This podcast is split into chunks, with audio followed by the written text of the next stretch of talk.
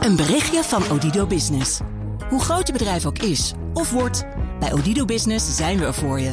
Met unlimited data en bellen en met supersnel en stabiel zakelijk internet.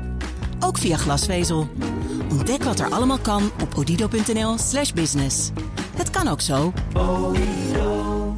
De Nationale Autoshow wordt mede mogelijk gemaakt door Leaseplan. It's easier to Leaseplan. BNR Nieuwsradio. De Nationale Autoshow. Meindert en Wouter. Het is feest bij Ferrari en Aston Martin werkt aan een PK-monster. Ja, en beide merken die staan te pronken in de snoepwinkel van autodealer Kroijmans. Welkom een uur lang eens alles over auto's met name en een beetje mobiliteit hier op eh, BNR. Meepraten doe je via Twitter, BNR Autoshow. We beginnen vandaag met de teambaas van eh, Max Verstappen, Christian Horner. Eerder deze week die sprak ik hem eh, vanuit Barcelona, waar Red Bull Racing voor het eerst test met de nieuwe Formule 1 auto. Horner is tevreden, maar vreest toch ook wel een beetje voor de concurrentie. Yes, of course it's early days, but um, you know we're working through our, our program. Uh, we've had a, a, a couple of positive days so far, gathering a lot of information and data, but of course still very early days, so very difficult to draw any any conclusions or real comparison. Are you happy with the new uh, Renault engine so far? Uh, so far, it's run, run reliably. Um, you know, still very early days, but so far looks uh, looks encouraging. Uh, what we want to know, of course, and uh, as you say, it's early days, but are you going to be faster than last year with the new uh, RB13? We'll certainly be faster than last year because the car's regulations are different, but will we be closer to Mercedes? That's a big That's question. the, the, that's the million dollar question. Yeah. So, um, uh, you know, we're pushing hard. They look they look fast at the moment. You know, hopefully we can uh, we can give them a harder time this year. Do you think Red Bull Racing is ready to compete with especially Mercedes, but also Ferrari? Um, yeah, it's gonna be it's gonna be tough. Yeah, it's gonna be very very tough. Ferrari are gonna be strong, so yeah, we'll see. Let's talk about Max Verstappen, of course, uh, our Dutch driver. He's had a great season last year. Do you think he's ready to do an even better job this year? He had an amazing season last year. Some great, great races that he that he produced, and uh, as he gains experience, I think you know you're only going to see him get better. We're really looking forward to this season. I think that uh, uh, you know Max was already the star of last year, and I think that um, that star can hopefully only you know get even brighter. Yeah, but how bright? That's the question. What should his goal be? His goal should just be to build on the performance and keep you know keep attacking the cars ahead and. Uh, you know, I really hope we can give him a hard time. Yeah, do you think he's going to be able to uh, take more wins? Well, look, uh, it's going to be going to be tough. I mean, Mercedes have done a lot of winning the last three Yeah. years. Um, between you know, in the last three years, we've won five races, and Ferrari have won three. So, uh, and Mercedes have won everything else. Yeah. So we're hoping to give him a hard time, and um, you know, it was fantastic for Max to get his get his win on a dream debut for us last year. Absolutely. And we we obviously want to add that tally and to that to that record. And and for Ricciardo, what do you expect of him? I, I again, I, I think you know Daniel is one of the best drivers in Formula One. So I think we've got the strongest lineup. He's a, a fiercely uh, competitive uh, driver as well, and I'm sure he's going to be pushing very hard like he did last year. So you say uh, you've got the strongest lineup of drivers. So if the car is good, Yeah. you're going to be making a great season. I certainly hope so. I think uh, a lot depends on how we develop, of course, on the engine, but with the drivers, we don't give anything away to anybody. Zo, dat was Christian Horner, de, baas, eh, de teambaas van Red Bull Racing. Hele interview kun je straks terugluisteren via bnr.nl slash autoshow. Zit nog veel meer in dat interview. Duurde wat langer dan deze 2,5 minuut. Eh, Wouter, ja, Horner zegt dus eigenlijk eh, Red Bull Racing sterkste rijdersduo. Zou ik ook zeggen als ik hem was. Maar hij heeft misschien ook wel een punt. Mm, Ja, ja. Nou ja. ja Mercedes heeft ja. Hamilton Ja, natuurlijk. ook niet slecht. Ja, weet je, het, het lastige is altijd koppel het maar eens los van eh, De auto. welke- de auto. Ja. Kijk, maar Max heeft natuurlijk vorig jaar wel gezien in de regen in ieder geval fenomenaal te Absoluut. zijn. Eh, en absoluut de allerbeste. De, maar ja, of die op droog. Hè, zoals ze allemaal gelijk auto's zouden hebben, ja, hoe dan de stand zou zijn. Ja, je zou ook kunnen zeggen, ik bedoel, zeker in de tweede helft van het seizoen heeft Hamilton natuurlijk briljant gereden. Eh, gereden heel vaak gewoon vooraan en Ja. gewoon zorgen dat je vooraan blijft. Dat is eigenlijk ook best wel briljant. Ja, ja, ja. Beetje ja. saai misschien. Ja, ja. Ja. ja. had die andere helft van het seizoen dan ook iets beter moeten Dan doen. was hij dan, wereldkampioen ja, geworden. Precies. Eh, maar ja, ze gaan, ze gaan een hele zware strijd krijgen. Ik denk vooral eh, Mercedes. Die, op de een of andere manier, die Duitsers zijn natuurlijk wel echt. eh, dat, dat is dit is, ik wou bijna zeggen, het is een oorlogsmachine. Maar misschien een beetje een foute associatie. Maar eh, nee, maar die, die zijn natuurlijk wel heel gedegen in dat soort Ja. dingen. Dus ik denk dat die auto ook gewoon weer extreem goed is. En Ferrari, dat is de vraag, hè? Ja, Ja, ja. Dat kan altijd twee kanten op gaan, vind ik, bij Italianen. Of het is helemaal briljant, dat iedereen denkt, wow, echt 10 seconden afstand bij wijze van spreken. Of, eh, nou ja, het gaat wat minder goed. Iets ertussenin, dat bestaat eigenlijk niet. Nou, we gaan het zien. hè. Eh, eind deze maand gaat het weer eh, los. Onze eerste gast eh, van vandaag, die luistert natuurlijk mee. Dat is eh, Sander van der Bij. Hij is eh, general manager van Kroijmans, Hilversum, dealer van Ferrari en Aston Martin. Leuk dat je er bent. Dankjewel. Laten Leuk we even beginnen met Aston Martin. Want we hadden het net over Red Bull Racing. En eh, dat team werkt samen met Aston Martin. Hè? Ja, ja, er is een hele duidelijke link met eh, Aston Martin en eh, het team van Red Bull. Dat is eigenlijk ontstaan vanwege de relatie van Andy Palmer, de CEO van Aston Martin, Ja. en Adrian Newey, de man eigenlijk achter de Astons. Voor het publiek is het duidelijk dat je ziet het Aston Martin logo ook op de, de Red Bull auto van onder andere Verstappen natuurlijk staan. Maar die samenwerking gaat inderdaad wel wat verder. Ja, een van de projecten die geïntroduceerd is eh, op internet voor het publiek. Dat is de Red Bull Racing 001. Ja. Een hypercar. AMRB 001. Red Bull Racing 001. Ja. Ja, Ja. ja. dus gaan er meer komen. Maar eerst moet deze een keer... Nou ja, eh, laat ik het zo zeggen. De, de, de naam doet dat wel eh Ja, ja. ja. Ja, dat klopt. Hypercar, Ja. voor de luisteraars die denken, huh, wat is dat? Ja, ja, nou ja, hyper Huh, is een is soort dat? overtreffende Ja. trap. Hè? Of, of, of iets snellers bestaat niet. Het wordt een bijzondere auto. Aston Martin zal stapsgewijs wat details van de auto eh, onthullen. Het ontwerp is natuurlijk inmiddels bekend. Ik denk dat de kans ook heel groot is dat de auto op Genève komt te staan. Oh. Ehm, maar wat bijvoorbeeld heel bijzonder is, is dat de pk-gewichtsverhouding wordt 1 op 1. Dus het wordt 1 pk per kilo. Oké. En er wordt gefluisterd dat de auto eh, ongeveer 1000 kilo Ja, gaat wegen. Want dus hij dat vermoedt ook dat, 1000 het- dat pk. 1000 ja. pk zal hebben. V12, 1000 pk, dat is... Ja, V12 is bekend, 6,5 Ja. liter, vooralsnog ongeblazen. Maar ja, dan, als ze dan toch natuurlijk 1000 pk eruit willen halen, dan is de kans aanwezig dat er een soort van kerstsysteem wordt toegevoegd aan, eh, aan de auto. Ja, maar daar is nog niet niks, eh, nog niks over. En bekend. dat, dat wordt op eh, Genève ongetwijfd eh, bekendgemaakt. Dat zou kunnen. Zou dat zomaar kunnen. Ja, Zou het, is, zomaar- het is natuurlijk een project. Hè? Ja. Dus, dus de auto is, is onthuld. De naam is, de- is, is, is min of meer onthuld ook. Ja. Dus, en nu gaat het project zeg maar van start. En daar worden de klanten ook bij betrokken. Ja, kun, je, kun je me een beetje beschrijven hè, voor de luisteraars die het niet zien? Nout, onze redacteur, zet straks overigens wel een fotootje van de. AMRB 001 Ja. online via Twitter. Ja, het is misschien iets te simpel om te zeggen dat het een Formule 1 auto met een dakje is. Maar het is wel een auto die heel dicht bij de Formule 1 komt als het gaat om gewicht, als het gaat om aerodynamica. Ik heb hem dan enige tijd geleden in het echt mogen zien Ja. bij Aston Martin. Het is wel een hele Ik dacht spectaculaire... eigenlijk een beetje een soort Le Mans auto achter. Daar, he- ja, daar heeft hij wel wat van weg. Ja, ja. Beetje ja. koepeltje. Maar, eh, koepeltje erop, Ja. maar dan ook die, die die wielen, wielkasten ook een heel soort koepels om de wielen heen. Ja, Ja. ja. Ja, voor de aerodynamica natuurlijk. Ja. En het is een auto die natuurlijk road legal is. Dus er zijn natuurlijk wel een aantal eisen waar je aan moet Dus voldoen. wij, wij Ja. kunnen hem testen. Dat zou mooi zijn. Ja. Ja. Krijg je een demo? Een demo, ik denk dat die kans niet zo groot is. Nee. De auto is overigens wordt gebouwd in een limited serie. Hè? Ja. 150, Hoeveel? 150 exemplaren. Ja. Eh, 150 eh, exemplaren die geschikt zijn voor op de openbare weg. En dan nog een stuk of 25 echte race versions. Oké. Waar je uitsluitend mee op het circuit kunt rijden. En eh, klanten, kunnen die, eh, hebben, hebben ze al moeten intekenen? Hij is al uitverkocht. Heel uitverkocht. Ja. Hoeveel? Ja, ja, er worden er 150. Ja, er worden Eh, er gemaakt. gebouwd. Maar wij, Ja. wij hebben het dan even specifiek over Nederland. Dat gaat kans- via jullie dan, neem ik aan. Eh, ja, er zijn een tweetal Aston Martin dealers. Maar ik denk Ja. dat de kans groot is dat er in ieder geval wel een tweetal auto's naar Nederland gaan komen.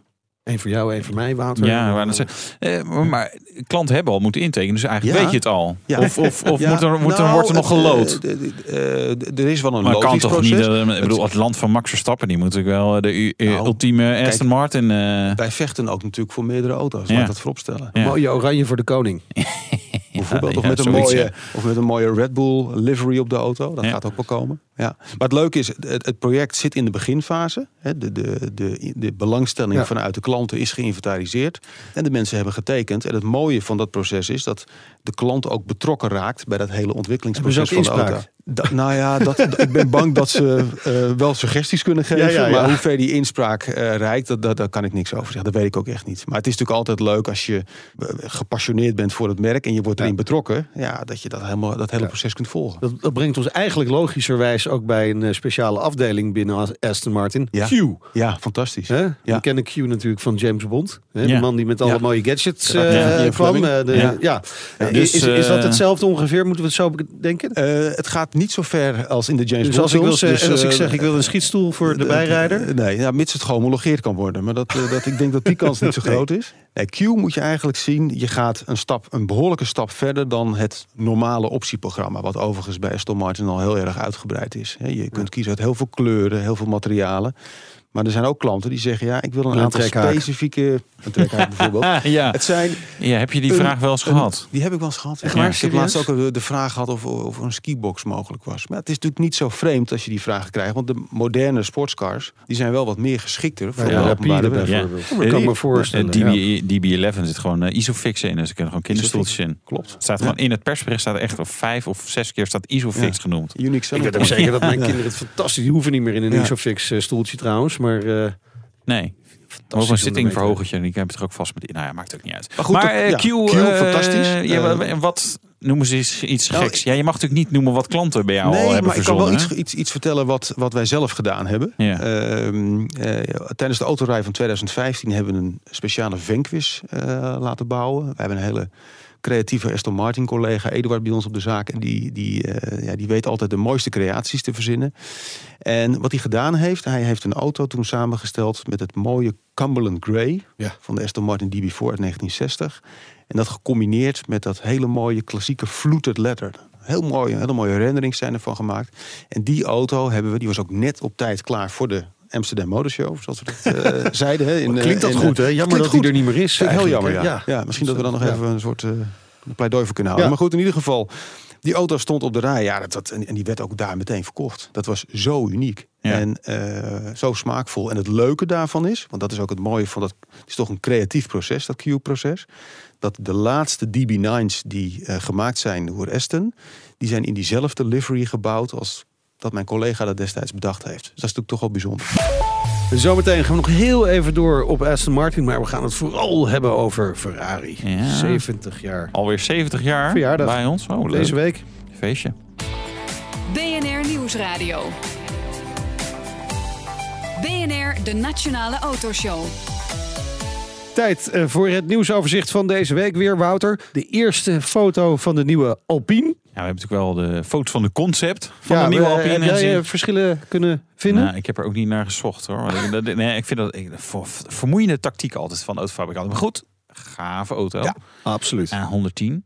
Eh, volledig van aluminium. Viercilinder turbootje, 250 tot 300 pk. Eh, ja, Porsche Cayman concurrenten denk ik dan. Hè? Ja? Maar zou Ja. jij dan voor de Alpine gaan? Oeh, ja, dat is, dat is een lastige. Hè? Och. En vooral als je Wat weet dat het, eh, de hoofdredacteur hier een enorme Alpine-fan Ja, is. Dus ik ga voor de nee, Alpine. natuurlijk zijn we Alpine. voor de Alpine. Fantastische Het liefst in auto. het geel. Nou ja, wie wil er nou Ja. een Porsche? Nee, Ja. heel gek. Hey, Range Rover trok het doek van de Velar. Een Velar. Volgens mij was Piet Boon er ook bij. Ik zag een foto met Piet. ja. Piet heeft zich eh, er weer tussen gevrongen.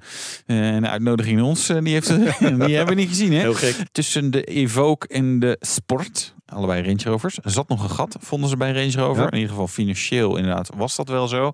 Ja, en daar zit nu de Velar. Dikke auto, eh, eh, grote schermen eh, in het interieur. ik, ik echt wel een mooie ding. Ik denk vooral dat er minder mensen Range Rover Sports gaan kopen. Vier cilinders, maar ook een eh, V6 380 pk. En het is eigenlijk gewoon een Jaguar F-Pace, maar dan met Oh, Range Rover zo. badges. Oké. Nou, je verwacht het niet, hè? Nee, inderdaad. Hey, en dan gaan we naar Lamborghini, de Huracan. Performante. Wat heeft hij gedaan? Ja, het ringrecord gepakt. Zeggen ze. Maar er is Oh. wel een beetje discussie over of het nou allemaal klopt. En zo. Die beelden er zijn wel wat. eh, eh, maar goed, laten we een, een leuk feestje niet verpesten. Eh 6 minuten en 52 seconden op de Nürburgring. Vijf seconden sneller dan eh die Porsche 918 Spider. Maar ja, eh, ja er, er zijn wel twijfels of het verhaal helemaal klopt. Dus nou ja, misschien zien we een onafhankelijke bron die ook nog een keer met dat ding over de Nürburgring joekelt en een mooie tijd neer. Ja. De Petrolhead Check. Dit keer niet met onze gast, Sander. Sorry daarvoor, maar eh, we gaan ervan uit dat het bij jou wel goed zit. Anders zou je niet bij Ja, Kooijmans zitten. Dat kan je garanderen. Ja. Precies, daarom. Ja. Maar we gaan het doen met de minister-president, redacteur Koos Tevoren. Die vroeg eh, VVD-leider Mark Rutte het hemd van het lijf. En wij, Wouter, wij gaan straks bepalen hoe het zit met het petrolheadgehalte van de minister-president. Meneer Rutte, voor de Nationale Autoshow, uw eerste auto, wat, welk model was dat? Een Renault 11, uh, die was op dat moment al behoorlijk op leeftijd. Tweedehands, uh, voor mijn dagelijkse rit van Den Haag naar Wormerveer en terug. Mijn eerste baan bij Unilever. Dat was ook uw eerste leaseauto? Nee, dit was een tweedehands gekochte auto. Ik heb daarna zo'n uh, BMW gekregen als eerste leaseauto. Zo'n BMW die op vrijdag niet af is, maar toch de showroom in gaat. Zo'n compact. Dus dan mist die hele achterkant. Uh, dat was mijn eerste leaseauto. Een tweede leaseauto? Een Saab uh, 9.3. En dat was ook de laatste leaseauto, want toen ging ik bij de overheid werken. Toen heb ik een tweedehands Saab 9.3 gekocht. En die heeft u nog steeds? Nee, die is inmiddels, uh, heeft het begeven. Echt vitaal en finaal uh, totaal eraan. En toen heb ik een nieuwe 9.3 gekocht, maar weer tweedehands. Uh, bij Wim Kok in Den Haag, het garagebedrijf. Niet de oud premier. in 2009, dat is een auto uit 2007. En die heb ik nog steeds. Die heeft u nog steeds. En heeft u ooit wel eens op een circuit gereden, vraag me af? Even nadenken, want ik ben wel eens jaar geleden in Zandvoort geweest. Maar volgens mij heb ik er niet gereden, alleen gekeken. Nee. Zou je dat ook nog eens een keer willen doen? Ja, ik wil natuurlijk gewoon volume, uh, Formule 1 coureur worden. Ja. u bent wel een beetje snelheidsduivel. Ik ben er dol op, maar ja, en vooral het geluid, weet je. Dus ik ben ook erg voor het motorgeluid. En heeft u wel eens een hoge boete gekregen ook? Ik uh, kan er geen mededeling over doen. We inhaleren niet en we krijgen geen boetes. Laatste vraag, wat is uw, uh, uw droomauto? Uh, ja, ik ben, ik ben saaprijder. Helaas, dat merk bestaat niet meer. Dat vind ik ontzettend jammer. Maar ik zou het wel heel leuk vinden. Alleen die moet dan wel goed zijn. Dat je zo'n zo'n zo'n zo'n bultrug hè, die je had, die, die saap uit de jaren 50. Volgens mij heeft het merk nooit winst gemaakt. Is het gewoon één grote mislukking geweest allemaal. Maar ze waren verschrikkelijk mooi. En dat is die, volgens mij is dat de jaren 50 saap. Die 95, dacht ik. Wordt nog een Tesla? Ik heb in laatst in Tesla gereden in uh, Californië vorig jaar in februari bij mijn werkbezoek uh, aan uh, Silicon Valley. En ook de ontmoeting gehad met Elon Tusk. Uh, maar uh, dat gaat razendsnel. Dit was een, een, een, Tesla waar je echt in een paar seconden op de 100 km per uur of 100 mijl per uur zat. Ik vond dat echt doodeng. En je hoort geen motor. Ik mis dat motorgeluid. Er moet er wel een cassettebandje in met vroom vroom. Een cassettebandje. Premier Rutte. 2017. Ja. En, maar- dit is, maar dit is ook onze premier die opriep, ja, geef allemaal wat meer geld uit. En dan rijdt hij zelf eh, in een Saab uit 2007. en wat was het uh, premier salaris? 180.000 euro of zo? Dat hij niet even, Ja, eh, zeg maar, put your money dienst- where your mouth een hele is. fijne dienstauto, Nou, en dan, kan- dan had hij maar voor zijn moeder daar voor de deur staan. Mam, rij jij hier, lekker. Ja, dat is waar. Hij gekocht." had wel even ergens Ja, een nieuwe ja, auto moeten kopen. dat had hij wel moeten doen. Ja. Ja, put your money where your mouth is. Ik vind het sowieso al leuk dat hij het over Saab. Elon Tusk heeft. In plaats van Elon Musk. En dat hij En het motorgeluid op een cassettebandje wil hebben. Ja, joh. Ja, nou, dat cassettebandje kunnen we wel naar hem opsturen. Als we Ga- gaan we kunnen maken. vinden. Gaan we het speciale Ja. BNR Nationale Autoshow Hey, cassettebandje jij met hem motorgeluiden. helemaal top, want het is Nou ja, Mattie. kijk, Saab dus Mattie. Qua, auto, maar Saab is wel Ja. een beetje mijn Mattie Ja. Wat rijdt tegenwoordig eigenlijk? Ja, dat, die, die, die, die kattenrug. Hè? Ja, die Vol- kattenrug. Vol- Volvo. Ja, Volvo. Maar ehm, ja, het Ja. oordeel. Nou. We mogen best een beetje verschillen dit keer. Nou, ik vind, nee, Ga ik gewoon vind dit polariseren. Niks. Nee, dat vind ik niks. Nee. Nee? Nee. Ah, dan ga ik. Nee. Ja. Dan, dan moet ik wel de andere kant op gaan. Ja. Dan vind ik het hartstikke leuk. Uitmuntend. Uitmuntend. Uitmuntend. BNR Nieuwsradio. De Nationale Autoshow. We praten verder met Sander van den Bij, general manager bij Kroijmans, Hilversum, dealer van Aston Martin en Ferrari. Ben ik toch wel een klein beetje petrolhead check. Vraag je even, eh, wat rij je eigenlijk zelf? Ik rijd dagelijks in een Alfa Romeo. Heel bescheiden. Wat voor? Een Giulietta. Giulietta. Ja. Oh, dat is inderdaad Ja. redelijk bescheiden. Ja. Ja. Je dacht niet eh, lekker die nieuwe Giulia Quadrifoglio. Nou ja, die longt natuurlijk wel een beetje. Dat moet ik wel even toegeven. Ja. Ja, ja. Nee, we zijn, dat- kijk, het, het punt is, wij hebben eh, ook niet een hele schade aan auto's klaarstaan... waar we zomaar elke dag in mee kunnen rijden. Ik heb overigens voor deze gelegenheid wel een Ferrari meegenomen. Welke? De California Handling Speciale. De, de, de nieuwste en wat, wat, wat eh, pittigere versie van de California. Hele fijne auto. Kun je ook eigenlijk dagelijks mee rijden als je dat wilt. Dus Ja. dat eh, Ja. Zou een goede suggestie zijn. Ja. Ja. En, en, en eh, in privébezit nog iets leuks, klassieks? Ik heb zelf wel een oude Ferrari ja, uit, uit 1989. Een Mondial. Is misschien Oh. bij het grote publiek een beetje onbekend. En maakt misschien ook onbemind. Er zijn er heel veel van gemaakt. Tenminste, voor een Ferrari Daar 6800 zijn- of zo, dacht ik. Nee, wel wat minder. Daar Oh, zijn er wel wat minder van gemaakt. Maar wel En, meer eh, dan eh, gebruikelijk. Hè? Maar hij is... Het was een auto waar je ook met twee Plus tenminste, twee. 2 plus 2 Twee, ja, configuratie. dus je kan er wel met... eh, kleine kinderen. je kan af en toe met de dochters nog wel even op Leuk. pad. Ja, Ja. heel leuk. Ja, maar het is eigenlijk is het, het is nog een beetje een be- betaalbare Ferrari. Hè? Zo zou je, zou je het Zo zou je het zeggen. zeker, zeker Ja. kunnen doen. Ja. Ja, ja, ja. Ja, Ja, mooi. nog steeds. Alles is omhoog gegaan. Hè? Maar Eh, ook die, ja. ik denk dan ook die Mondials. Dat was Eh, inderdaad eh, een beetje die vier echt, echt goed betaald. Ja. Pininfarina getekend, Ja, volgens ja, mij. ja, ja, zeker. Ja, ja. Alle ingrediënten om een, om je, een, je verbaast me met al die feiten. alle ingrediënten in zich om een hele begeerlijke klassieker te worden. Ja. En Saabs. Ja. En Saabs, ja. Ehm, maar feestje. ja, zeker. 70 jaar Ferrari. Ja. Ja. We Ja. begonnen met de 125 volgens mij. 125S, een, eh, een competitieauto. en ehm, die heeft officieel eh 70 jaar geleden op eh, 11 mei de fabriek verlaten. Ja. En, eh, Ja, dat- oorspronkelijk, je zegt competitieauto, Formule 1 auto Eh, eigenlijk. nee, Eh, dat niet echt. Dat niet? Nee, dat niet. Het was een, het was, het was een open, open sportwagen waar je in principe Ja. ook met twee personen in kon zitten. En eh, de Franco Cortese die won geloof ik de eerste race op 25 mei 1947 op, eh, op het Caracalla Weet circuit. je hoe dat klonk? Ja. Dit was natuurlijk niet de race, hè? dat mogen duidelijk zijn. De warming-up misschien. Ja, precies. Ja. Ja, wel mooi. Geweldig. Echte Ferrari dit, hè? Oude Ferraris hebben natuurlijk gewoon een, een, een, een sound dat is, dat is ongeëvenaard. En als je dan die, die, die 12 cilinders uit de jaren 60 Ja. of uit de jaren 50 hoort, ja, dan eh, gaat je hart natuurlijk wel snel Ja, kloppen. ja, we- dit was 70 jaar geleden. Wa- Wat, wat is er allemaal veranderd in die tijd? Ja, heel veel natuurlijk. Het leuke is dat Ferrari eh, is begonnen natuurlijk als een, als een constructeur in de autosport. En hij had besloten om auto's te gaan produceren om het racen te bekostigen. En die filosofie zit er nog steeds wel heel sterk in. En wat ook wel bijzonder is, is dat de auto's die 70 jaar geleden de fabriek verlieten...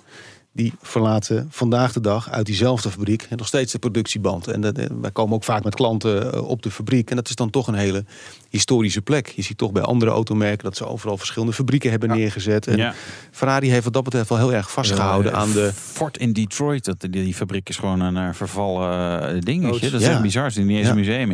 Maar eh, met klanten naar Ferrari, Ja. als we een Fiat Panda kopen, dan worden we niet door Fiat uitgenodigd van nou, kom eens even in de fabriek eh praten over niet zo groot, denk ik. Nee, welke nee. kleur Ja. rood je wil. Wij hoe- kunnen dat wel doen. Ja, hoe, hoe gaat dat? Dat is En- fantastisch, ja. En, en, willen klanten dat graag dan eh, helemaal naar Italië om Ja. een auto uit te zoeken? Nou, Gelukkig eh, gaan we vaak met het vliegtuig, dus dan Ja. is de reistijd niet zo heel lang. Er zijn ook wel mensen die vinden het leuk om dat met de auto te doen. Ja, prachtig En eh, er zijn Mooi. verschillende dingen die wij kunnen aanbieden. Dus we kunnen op het moment dat iemand een auto heeft aangeschaft, kunnen we met de klant naar de fabriek. En dan kunnen we daar de auto helemaal samenstellen. Ferrari heeft een heel groot atelier waar we ze alle kleuren kunnen Hoe, laten hoeveel zien. mogelijkheden heb je daarbij? Want je had het net over Aston Martin en Q. Ja. Dat, daar is eigenlijk heel veel mogelijk. Ja. Is dat, eh, laat Ferrari ook zoveel toe? Ja, Ferrari heb ook heeft, gehoord dat eh, heel streng zijn. Ferrari heeft een heel uitgebreid eh, optieprogramma. Het Carrozzeria Scaglietti programma heet, heet dat heel mooi.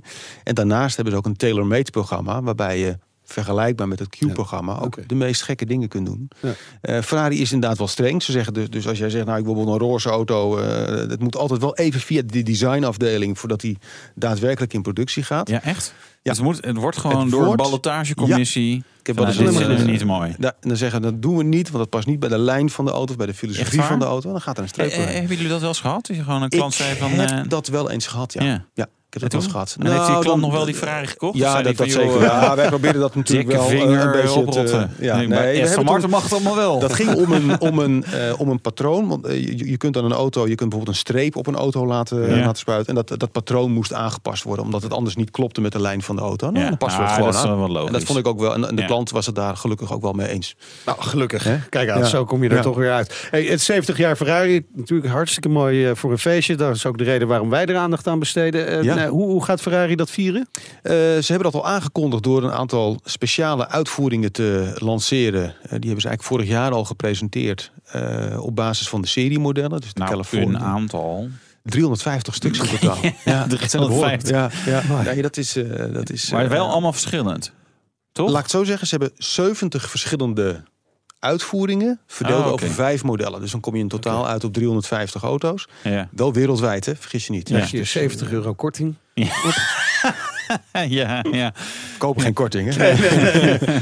70 euro toeslag, denk ik eerlijk. Ja, Ja, ja. Nou, er zit wel wat toeslag op. Want dat zijn natuurlijk wel, eh, in feite is elke auto dan wel een soort one-off. Ja, en dat is wel heel Ja. bijzonder. En die auto's worden ook door de tailor-made afdeling van Ferrari Ja. gebouwd. Gebaseerd op auto's uit de afgelopen geschiedenis. Ja, maar ja, ik, ik vind dat wel grappig. Dat jullie zijn niet het enige merk. Dan zeg ik, ja, one-off of een gelimiteerde serie. Ik denk, ja, maar als jij zeg maar zelf gewoon na de optielijst met rare... eh, Dan kom je er ook, bedoel Ja, je? dan ben je, nee, maar dan heb je Eens. ook altijd een, een, een Eens. Is ook zo. Hey, laten we even ook naar de toekomst kijken. want Er is er ook Nee, een nieuwe. saai. Oh, sorry. Laatste minuut. Nou, dat is heel veelbelovend, hoor. De, de 812 Superfast. Ja, geweldig. Ja, wordt eh de officieel Genève ook weer. Hij staat op Genève. Hè, dan kan het publiek de auto ook echt zien. Eh, Ferrari heeft eh, een week of twee geleden de eerste foto's gelanceerd. De opvolger van de F12 Berlinetta. Eh, ja, magnifieke auto. Niet alleen V12. V12 ongeblazen. eh 6,5 liter en maar liefst 800 pk.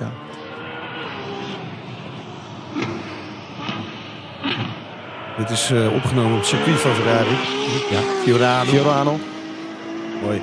Fantastische plek. Ja, dit klinkt toch gewoon bijna als een Formule 1 auto. Hè? Dat is wel geniaal. Ik, ik blijf elke keer als er een nieuwe V12 komt, denk ik, ja, is, zou dit dan de laatste ongeblazen Ja, V12 goeie vraag. zijn? Goeie vraag. Ja. We weten het niet. Eigenlijk eh, in Genève dus. Wanneer staat hij in de showroom? Wanneer mogen we hem bij Wij verwachten de eerste auto in de showroom net voor de zomer. Net voor de zomer. Ja, gelukkig. En Nou, dan komen we wel moeten we meenemen dan? Eh, de prijs van de auto is nog niet officieel bekendgemaakt. Maar ik schat in dat die op hetzelfde niveau zal liggen als de F12 Berlinetta. Dat weet ik niet uit mijn hoofd, die prijs. Eh, die, die zit op zeg maar 380.000 euro. Oh. Eh, inclusief BTW en BPM. Ah. En afleveringskosten. Want dat En een bedankje, Ja, en een bedankje van de, zit- en een bedankje van de minister eh, van Financiën. Ja, ja. Natuurlijk, voor de BPM. Ja. Eh, komt er nog iets van een SUV van Ferrari? Kun je daar iets over nee, zeggen? nee, nee, nee, nee. Het gaat Alle merken doen het, Ferrari- behalve Ferrari? Absoluut niet. Nee. Duidelijk. Tot zover het eerste deel van de Nationale Autoshow. Dank voor de komst naar de studio, Sander van den Bij. General Manager van Kroijmans Hilversum. Zometeen de crashtest. Bestaat 20 jaar. Wat is er veranderd en wat gaat er allemaal nog veranderen? Ja, en Ferraris worden ook wel eens tegen de muur Ja. gezet. Dat is echt heel pijnlijk om te Zo. zien, maar het gebeurt toch. En jij reed in een auto die niet tegen de muur ging, maar het was wel de Toyota C-HR. Ingewikkelde naam. Nou hè. De Nationale Autoshow wordt mede mogelijk gemaakt door Leaseplan. It's easier to Leaseplan. BNR Nieuwsradio. BNR, de Nationale Autoshow. Meindert en Wouter. 20 jaar geleden, eigenlijk nog maar 20 jaar geleden, knalde de allereerste auto tegen de muur in een crashtest. Ja, we zijn nu wel 1800 auto's verder en het heeft totaal 160 miljoen euro gekost. Dat is veel geld, maar hij heeft ongetwijfeld ook veel levens gered. Dat denk ik wel, Dat, ja. eh, mogen we vanuit gaan. Eh, straks rijden we in de Toyota C-HR. En we zien een eh, toch wel compleet nieuwe kant hè, van Toyota. Met betrouwbaarheid alleen, daarmee kom je er niet meer. Het moet sexy. Ja, dat zei de grote baas van Toyota, meneer Toyota. Toyota. En? Was het sexy? Nou, in ieder geval een stuk sexier dan wat er tot nu toe eh, bij Toyota uit eh, Ja. de fabrieken rolde. Een soort Ja. eh, Nissan Juke, maar dan van Toyota. Beetje wel, ja. Beetje Beetje wel. dat idee. Ja, nou, ik vond, ja, nou goed, Vond je straks. het leukje, want je was er wild enthousiast voor. Wild enthousiast, wild, wild, Dus blijf luisteren voor Meinert's oordeel over de C-HR. Ja. Of was het CH-R? C-HR. En je kunt er ook over twitteren. Dat doe je via Twitter. Ja. Ja, het is ongelooflijk. verwacht het Ben- niet. nee, je kunt er ook over Facebooken, dat kan ook. Via Eh, Facebook. ja, ongelooflijk. Snapchatten. Ja. Ehm, Hebben we dat ook? ja, nou, Ah, vast wel. ja. Ik weet het niet. Nou, nee, nog Nee, niet. nee, geen chat. Snap- Instagram, Snapchat. Instagram. Nou, Nou, dat wel. Onze gast dit eh, half uur eh, is Michiel van Ratingen. Hij is secretaris-generaal bij Euro NCAP, het Europese Crash Test Instituut. Welkom, leuk dat je er bent. Twintig jaar geleden, daar verbaasde ik me eigenlijk over toen ik dat las. Dat is nog niet eens zo heel erg lang geleden. Nee, dat, dat klopt. Eh, wettelijk gezien eh, zijn eh, fabrikanten eigenlijk verplicht om het vanaf 98 te doen. En wij zijn eigenlijk rond diezelfde tijd begonnen met consumententesten. Ook om inderdaad eh, consumenteninformatie te verschaffen rondom Ja. veiligheid van auto's. Hè? Ja. Hoe is dat ooit gestart? Werd dat, eh, was er een potje uit eh, van de EU? Of, of gewoon iemand die dacht, nou, dit, dit is Ik een goed een auto doel? tegen de muur. Ja, hey, dat is best een goed idee om ja, te kijken of die een beetje veilig is. Hoe start je daarmee? Het, het co- consumentenprogramma komt eigenlijk voort uit, uit de wetgeving. Hè. De, Ja. de, de wetgeving is in Genève ontstaan in rond 95, 96 zijn ze toen op een akkoord uitgekomen van alle auto's moeten vanaf eh, 98 gaan voldoen aan een frontale crash en een side impact crash. Maar goed, daar zit de industrie zit daar ook aan tafel. Dus die hebben zwaar uh, gelobbyd dat vooral die snelheid omlaag moest. Het moest vooral niet te moeilijk worden. Nee. Uh, maar toen was het al heel snel duidelijk dat er heel veel fabrikanten eigenlijk veel beter konden dan de wet. Ja. En dat heeft eigenlijk aanleiding gegeven om eens een keer te zeggen van nou, laten we nou aan de consument zien dat er echt een keuze bestaat. Dat er niet iedereen eigenlijk op hetzelfde niveau uh, opereert. Hè. Dat Klopt. was eigenlijk de aanleiding voor het consumentenverhaal. Ja, en nu, twintig jaar verder, uh, behoorlijk veel veranderd. Of Ja, valt het wel dat- mee? Die nee, muur is nee. nog steeds een muur. Ja, die muur is een muur, pijn. maar inmiddels gaan we natuurlijk heel, heel andere dingen kijken. hè. Veiligheid is natuurlijk een, een gebied wat, wat heel sterk ontwikkeld was. Met name, we noemen passieve veiligheid. hè. Passieve veiligheid zijn de systemen die werken Ja. om je te beschermen in een crash. Ja. Ja. Tegenwoordig, de technologie, camera's, radars, alles wat er voor, voorradig is, die werken eigenlijk veel eerder. Die werken Ja. eigenlijk om te, te Voorkomen voorkomen dat een ongeval plaatsvindt. Ja, of in ieder geval te verminderen. En dat is natuurlijk uiteindelijk veel effectiever, hè, potentieel, dan eh, proberen iemand te redden in een crash. Want ja, die energie die is energie. Eh, en de kans op een letsel is de kans op een letsel. Daar kun je niet zo heel veel aan doen. Dus in die zin heeft Euro NCAP eigenlijk begonnen met, met kijken naar airbags, naar structuren van de auto, de cabin strength en al die, Ja. al die termen die daar een rol spelen. Maar we zijn zijn langzaam aan het opsche- opgeschoven naar ja, wat zijn nou de nieuwe technologieën die we moeten meenemen? Wat zouden we nou aan de consument moeten gaan aanbevelen? Ja. Eh, en ook moeten zorgen dat de fabrikant dat gewoon eh, standaard gaat maken. Maar, maar is dan die muur, is die dan nog wel een beetje van deze tijd? Want hoe vaak komt dat voor dat mensen een auto tegen een muur rijden? Ja, kijk, de, de muur heeft natuurlijk heel veel betekend. Hè. Het- Het is een hele, hele goede test geweest. Ja. Maar we zien daar ook wel de nadelen van. Hè. Eh, met name tegenwoordig, eh, de variëteit van, van auto's op, de markt is veel groter dan het was in de jaren 90. Ja. Hè. SUV's, superminis, je hebt ze allemaal voor alle soorten, alle maten. Als je ze allemaal op één manier tegen de muur zet, eh, dan kun je je voorstellen dat de zware auto eigenlijk veel meer energie te verwerken krijgt. Ja. Dat moet allemaal geabsorbeerd worden in die grote SUV. Ja. Die wordt dan ook heel veel st- sterker gemaakt. Ja. Terwijl in de realiteit is dat precies, ah, werkt dat precies averechts. Want die Ja. wagen is al zwaarder. Ja. Dus als die met een kleinere auto in, in een crash terechtkomt, Ja. heeft hij al de overhand. Dus Ja, als hij dan ook nog eens veel sterker gemaakt ja, ja, wordt, ja, ja. dan gaan natuurlijk de letsels in die kleine wagen eigenlijk eh, Ex- ex- extreem veel zijn. Ja, precies. Ja. Ja. Maar Dus, eh, ja. dat zit nu nog niet heel expliciet in de Euro NCAP test. Dat klopt, ja. Dus eh, wij, wij zijn nu ehm, bezig om die test, eh, die eigenlijk heel lang al in Eurocap zit, Ja. om die te gaan vervangen door een, een test die eigenlijk veel meer realistisch is. Ja. Waarbij de SUV's eigenlijk eh, gedwongen worden om iets minder, minder eh, stijf te worden, iets Ja. minder agressief te worden.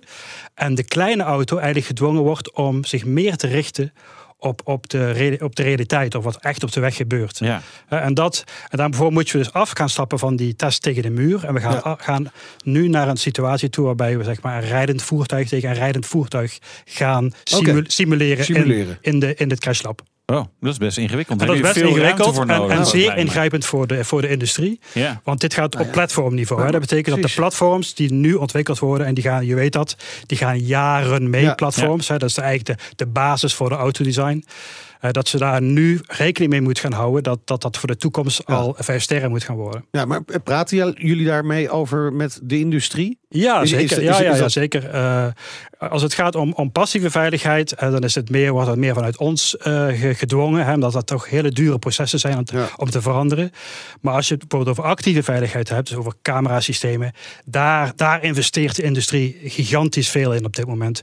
Te meer ook omdat dat de, de, de kerninstrumenten zijn voor autonoom rijden. Hè. De, dus heel veel technologie Maar die je nodig hebt. bepalen dan eigenlijk de automerken die daar heel veel in investeren, eh, eh, waar die Euro NCAP aan, eh, hoe die wordt getoetst. Nee, ja, nee zo, zo, zo sterk is het nou ook weer niet. Nee? Oké. Ehm, maar als je iets voor elkaar wil krijgen, dan is het beter om ze eh te bij te betrekken. Ja. Hè, om hun ervaringen mee te nemen.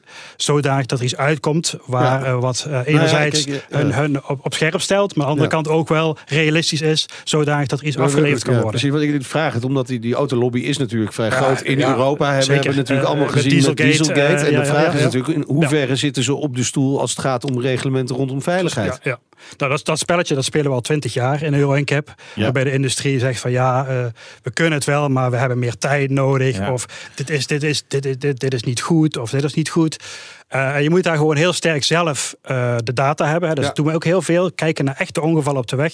Ja. Analyseren. En dat vertalen naar, naar nieuwe eisen. En dan kun je eigenlijk, ze kunnen er niet, om, niet omheen. Nee, maar aan de andere kant waar ze wel natuurlijk omheen kunnen. Ze, kunnen- ze natuurlijk zeg maar engineeren op de test. Van ze weten van ja, Ja, ja, ja, gaat ja, met ja, ja, ja, 64 ja, kilometer precies. per uur met een overlap van zoveel. Dus daar gaat die auto goed op scoren. Ja, ja. Het grote verschil met eh, emissies, hè, eh, waar dat natuurlijk eh, met Dieselgate een heel grote rol heeft gespeeld, is dat als je dat zou doen bij, bij veiligheid, dat eigenlijk na verloop van tijd je kunt zien dat een bepaalde auto eigenlijk die vijf sterren dan zogenaamd had, eigenlijk helemaal niet zo veilig is in de realiteit. Dus Nee. die, die, die checks die kun je op veiligheid wel degelijk uitvoeren, Ja. terwijl je dat op, op, met emissiesgevoel eigenlijk helemaal Nee, niet kunt. nee. Want dat is iets wat niet tastbaar nee, is. Nee, want dat, want dat is met die SUV's dus eigenlijk ook een beetje het geval. Hè, dus ja, voor de mensen die erin zitten is het hartstikke veilig. Ja, ja, maar voor de maar algehele veiligheid... Precies, ja. Nou, de, de- volgens mij kan je er ook wel over discussiëren. Want ze, gaan- ze gaan wel vaker op hun dak. Hè? Eh, eh, en eh, ze rollen en zo. Zeker de Amerikaanse SUV's. ja, ja. Ehm, is, is, maar fabrikanten zijn die verplicht om mee te doen met Euro NCAP? Volgens mij niet, want ik zie niet alle nee, nee, dat auto's voorbij dat komen. Eh, het- het wettelijke systeem is verplicht. Dat betekent dat ze elke autofabrikant in Genève eh, bepaalde reglementen moet gaan voldoen. Ja, Ja, Eh, precies. het, ja. het, het Europese NCAP-systeem is puur eh, vrijwillig. ja. Ja. Eh, En wat die niet gaan ervan uit dat, dat de merken het gewoon willen hebben. Ja, en dat is ook zo, want we hebben iets van 95% van alle auto's op de markt eh, komen bij ons voorbij. En dat is niet omdat we het zelf allemaal betalen. We betalen wel enige auto's per jaar om Ja. toch die druk te kunnen uitoefenen op de industrie. Maar heel veel wordt gewoon zelf door de fabrikant aangeboden als zijnde van hier is mijn nieuw eh, model. Als jullie zelf kopen, dat zijn dan auto's die door de fabrikanten niet worden aangeleverd voor ja, test ja, ja, bijvoorbeeld? je kunt bijvoorbeeld zien, eh, we hebben recentelijk de Mustang eh, getest. Hè, dat was een twee-sterren Hmm. auto. Natuurlijk heeft Ford daar heel lang mee gewacht om die auto. En ze hebben hem überhaupt niet aangeboden aan Euro NCAP. Eh, op een gegeven moment hebben wij dan gezegd van ja, die, die wagen is populair in, in heel veel landen in Europa. Die gaan we oppakken en die gaan we testen en kijken wat Ja. eruit komt. Ja. Ja, En dan blijkt niet ook waarom ze, waarom ze eigenlijk die auto niet hebben willen aanbieden. Nee, want... was niet Want het was maar een twee-sterren auto. Ja, Eh, twee-sterren. ja. En dat heeft een beetje te maken met jouw eh eerdere opmerking rondom optimalisatie. Want dit is natuurlijk een Amerikaans model. Ja. Helemaal geoptimaliseerd voor de Amerikaanse markt. Alle restraintsystemen, airbags, eh re- eh, gordelsystemen, allemaal voor de Amerikaanse markt. En ze hebben eigenlijk met het minimale effort hebben ze die auto naar Europa Maar, gebracht. maar, maar is het dan zo dat eh, auto's Crashen die voor de anders, Amerikaanse markt, die worden dus anders gecrashed, maar zijn ze dan ook echt daadwerkelijk minder veilig? Nou ja, goed. eh, Je kunt het, het gaat een beetje op detailniveau. eh, moet ik Ja. nu gaan praten, want het gaat om de dummies die er gebruikt worden en zo. Kijk, in, in Amerika heb je dan consumentenprogramma's die gebruiken veel kleinere dummies, veel lichtere dummies. Nou, wij gebruiken zwaardere dummies. Hè. Terwijl de Amerikanen over het algemeen zwaarder zijn ja, dan... Ja, eh, maar inderdaad. inderdaad. Eh, raar verhaal, maar het is wel waar. Eh, en als je dat dan met een zwaardere dummy gaat testen, dan blijkt gewoon die airbag eh, niet voldoende lucht te hebben. Die blijkt gewoon eh, wat we dan uitbottomen noemen. Hè. Die, Ja. die, dat zijn Dus dan de kom je- ty- typische problemen Zeg maar, als die je eigenlijk te je, maken... je voorover laat vallen op een ballon die is opgeblazen, Ja, dan, ze- dan- gegeven moment- op een gegeven moment ja, klapt die en, klapt die en gewoon val je gewoon nog Ja, steeds op, en, eh, en op de dat grond. gebeurt dus bij de Ford. Nou, Ja. waar heeft dat mee te maken? Het heeft te maken met de specificatie in Amerika. Het geld wat ze daar willen uitgeven om het te optimaliseren voor een vijf sterren. En hoe het dan in Europa terechtkomt. We gaan straks eh, rijden met de Toyota CHR. Is die eigenlijk eh, al ge- ge-encapt? We hebben hem eh, deze week eh, gereleased met vijf sterren. Ja. Kijk, veilig. Ik voelde me ook heel veilig. Ja, dat dacht ik al. Maar Zo zag rijdt je er hij ook ook goed? BNR Nieuwsradio. BNR, de Nationale Autoshow. We gaan rijden. De rijimpressie. Toyota gooit het roer om. Ja, het merk wil een meer sexy uitstraling. Ja, daar heb je En, mij eh, nodig. Ja, dus we dachten, nou laten we dan gewoon Meijnerd in een willekeurige Toyota plaatsnemen. En dan komt het helemaal goed. Lef en Toyota. Het zijn twee woorden die niet heel vaak in één adem worden genoemd. Ja, het was lef om met de hybride Prius als eerste op de markt te komen.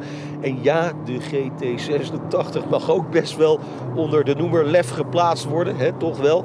Maar over het algemeen zijn Toyota's toch vooral heel degelijk. En het design is ja, een tikkeltje saai, soms ronduit lelijk. Nou, dus op een goede ochtend deed Toyota-baas Akio Toyoda zijn garagedeuren open en hij dacht...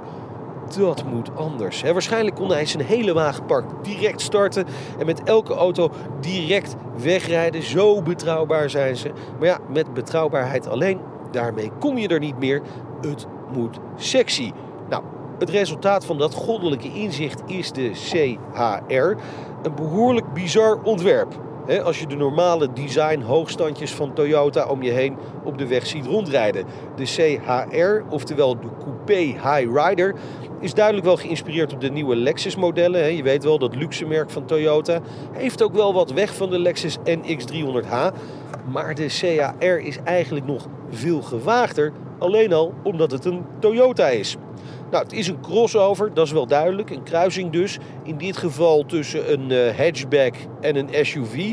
En hij moet gaan concurreren met bijvoorbeeld de succesnummers van Nissan en Kia. De Qashqai en de Sportage.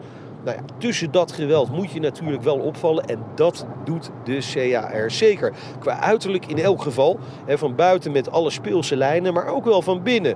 Dus echt wel iets anders neergezet door Toyota. De auto lijkt wat klein en krap van buiten. Maar is dat als je eenmaal achter het stuur zit allerminst. En ook niet eens als je achterin zit. Nou, dashboard ziet er eigenlijk net zo speels uit als de buitenkant. Leuk gedaan. Eigenlijk is het belangrijkste minpunt dat het navigatiesysteem gewoon wat traag werkt. Dat kan een beetje frustratie geven. Daar moet nog even een updateje voor komen. Het echte leuke van deze CHR is dat men bij Toyota ook een fijne bestuurdersauto heeft willen maken. En dat is gelukt. Hij stuurt misschien een beetje licht, maar wel heel nauwkeurig. En de handbak, nou, die schakelt gewoon super strak. Om hem nog wat sportiever te maken is het onderstel echt hartstikke straf afgesteld. Nadeel is dat hij daardoor af en toe wat zenuwachtig aanvoelt en ook wat stuiterig.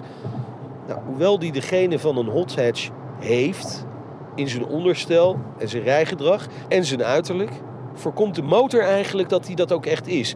De 1.2 liter viercilinder turbo voldoet, zeker in Nederland, maar ja, echt vlot wordt hij daarmee natuurlijk ook niet.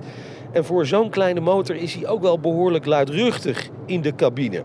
In sommige gevallen zelfs gewoon hinderlijk. Nou, je kunt ook voor een Prius-versie kiezen. Dan krijg je een batterijenpakket erbij.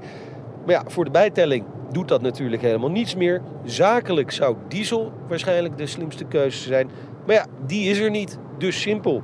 Overigens zijn er geruchten dat Toyota wel aan een sterkere motor voor de CHR denkt. Gewoon omdat die auto het echt aan kan.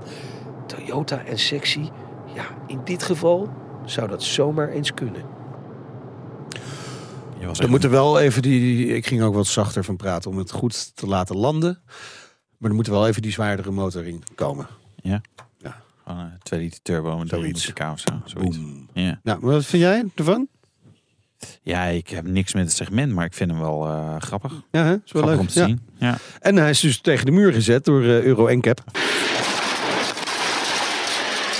Zo Ja. klinkt dat. Zo klinkt dat dan. Kapot. Dat Vijf sterren, geeft hè? een herrie volgens mij in zo'n crash test. Ja, ja, Hoe ja. werkt dat Ja, eigenlijk? Ja, Ja. Dan moet je wel met oordopje... Nou, je staat niet in de ruimte de baas natuurlijk. Nee. Echt lawaai. Ja, veel lawaai. En, eh, Leuk verhaal daarover trouwens. Mercedes heeft daar dus iets voor. Dat als eh, de auto, de E-klasse, detecteert dat er een crash is. Komt hij Dan- met anti-geluid? Nee, ja, geef ze een geluid waardoor je, eh, ja, je blijkbaar dan je oren op een of andere manier dicht voor de, de airbags, ja. Ja. ja. ja, Ja. Dat Ah, er gehoorschade op kan treden Ja. bij, bij airbags. Ja, oké. dat wist je niet hè. Gehoorschade Nee. door de airbag. Ja, dat Zo'n kan airbag natuurlijk. maakt meer kapot dan je lief Nou, is. het ding kost eh, 24.500 euro. Oh, dan hoef ik hem niet. Oh, en het brengt ons bij het eindoordeel door Wouter bedacht.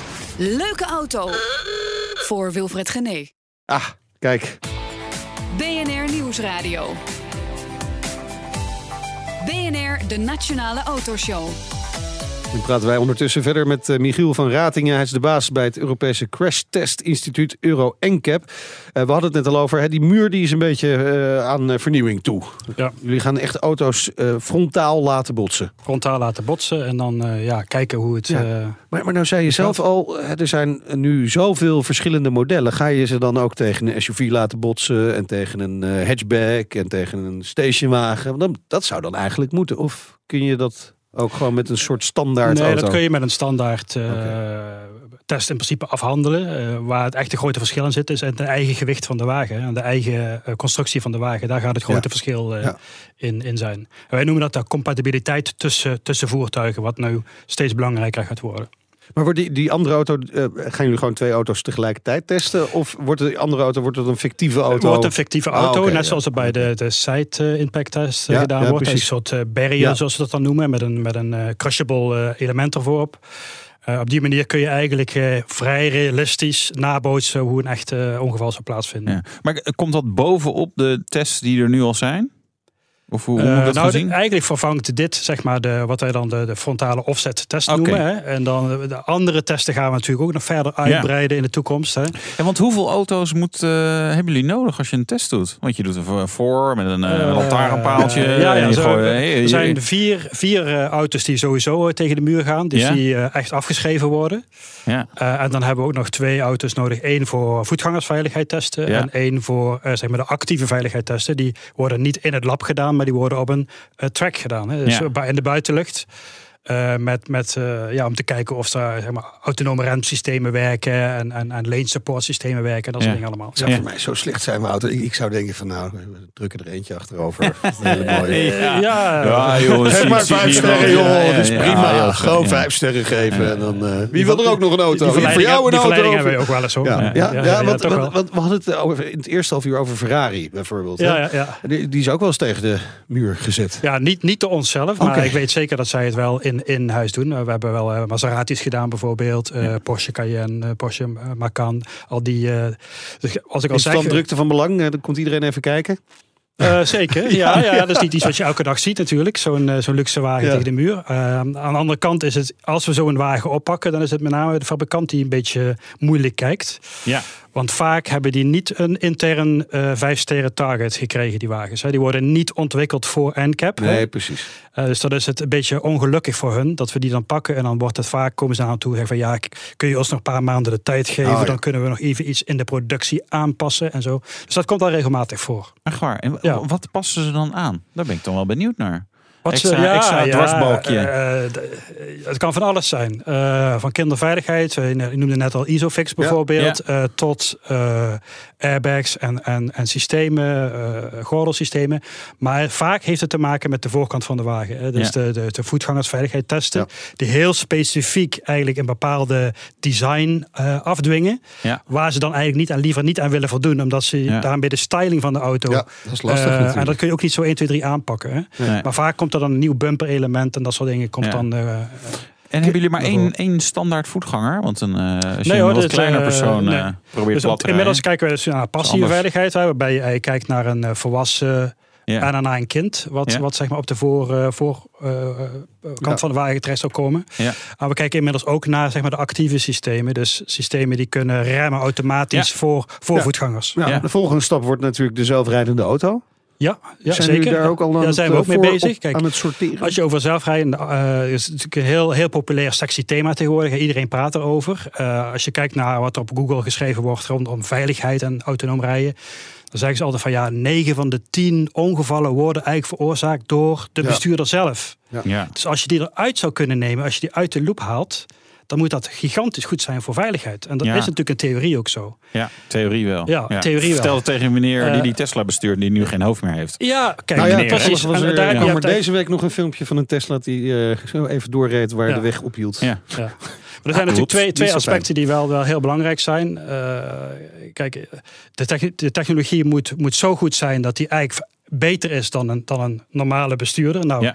om dat te bereiken, daar zijn, we, daar zijn we nog lang niet. Geloof niemand, daar zijn we nog lang niet. Nee, maar jullie testen die, die, die eh, eh, remsystemen. Ja. hè? Eh, maar dan zou ik denken, ja, dat gaat toch gewoon altijd goed. Ik bedoel, dat, jeetje, als je, als je dat automatisch remmen al niet goed kan krijgen. Nou, dat valt wel eh, tegen hoor. ja? Ja? Ja, Het heeft te maken met. met, met eh, als je het echt goed wil doen, dan moet je dus meerdere sensoren in de auto zetten. Dus dan Ja. kun je het niet alleen met een camera doen, maar dan moet je ook een radar hebben. Ja. Of een LiDAR systeem. En dan moet je dus sensor fusion gaan uitoefenen. Hè. Dus die, die signalen ga je combineren in de auto met een algoritme. Dan gaat zeggen van ja, nu ga ik remmen, nu ga ik niet remmen. Hè. Want het heeft heel erg te maken met eh, false warnings. Hè. Je wilt niet de mensen voortdurend auto vuren laten remmen als het niet echt nodig is. Nee. Dan zijn de consumenten van ja, eh, Nee, stuur die auto terug. Ja, of uit. Eh, dus daar, daar zit een beetje de, de, het speelveld. Hè. Dus je hebt bepaalde merken die dat heel laat gaan inzetten, die heel laat gaan remmen. Omdat ze, als ze, omdat ze vooral niet die, die Te vroeg, ja, te vroeg willen remmen. Ja, ja. En je hebt ook, ook, ook merken, zoals Volvo bijvoorbeeld, die eigenlijk van uitgaat dat de mensen die Volvo rijden. Eh, het niet erg vinden als ze af en toe een, be- een belletje of een dringetje krijgen. Ik wel hoor. Ik Ja? wel. Ja. Ja. Ja, vind je Dus het daar heb je, eh, je hebt dan twee verschillende types, zeg maar. En dat, en dat vertaalt zich naar Ja. Eh, welke situatie kan de auto nou wel of niet aan? Dus, maar het is nog relatief on, eh, onbekend, eh, die, al die systemen. Want ik, ja, ik heb veel verschillende auto's waarbij het staat. Ik vond, ik vond het altijd wel briljant dat, je, dat er iemand eh, met je meekijkt. Ja, Ja, je ja. Meinert, of vind jij, het, vind jij het heel irritant? Best irritant. Ja, ja. Ja, ik kan Ja, er maar niet het is irritant omdat het nog met niet, me goed, meekijken. eh, nog niet goed genoeg is. Nee, ik denk nee. dat in de Maar komende ko- jaren... komt, er dat, een, komt er een standaard voor? eh, Hey, wij, wij zijn bezig om ook rondom autonoom rijden. Hebben we het nog een stapje verder gaat Ja. dan eh, autonoom remmen. Hè. Autonoom rijden is zelf de banen wisselen Ja. En zo. Daar zijn we bezig om daar ook iets over te gaan zeggen in de toekomst. Hartelijk dank voor je komst naar de studio, Michiel van Ratingen, secretaris-generaal bij Euro NCAP. Wouter, volgende week. Eh, Autosalon van Genève, Ja. alle primeurs. Nou, het Zo. zijn er veel. Nou, en volg ons via Twitter, Instagram, Facebook en eh, et cetera, et cetera. Ja, en de podcast kun je natuurlijk downloaden via Spotify en eh, de BNR-app. En eh, Podcast-app, ja, ja, van alles. alles. Doei. De Nationale Autoshow wordt mede mogelijk gemaakt door Leaseplan. It's easier to Leaseplan. Een berichtje van Odido Business. Hoe groot je bedrijf ook is of wordt, bij Odido Business zijn we er voor je. Met unlimited data en bellen en met supersnel en stabiel zakelijk internet. Ook via glasvezel. Ontdek wat er allemaal kan op odido.nl/slash business. Het kan ook zo.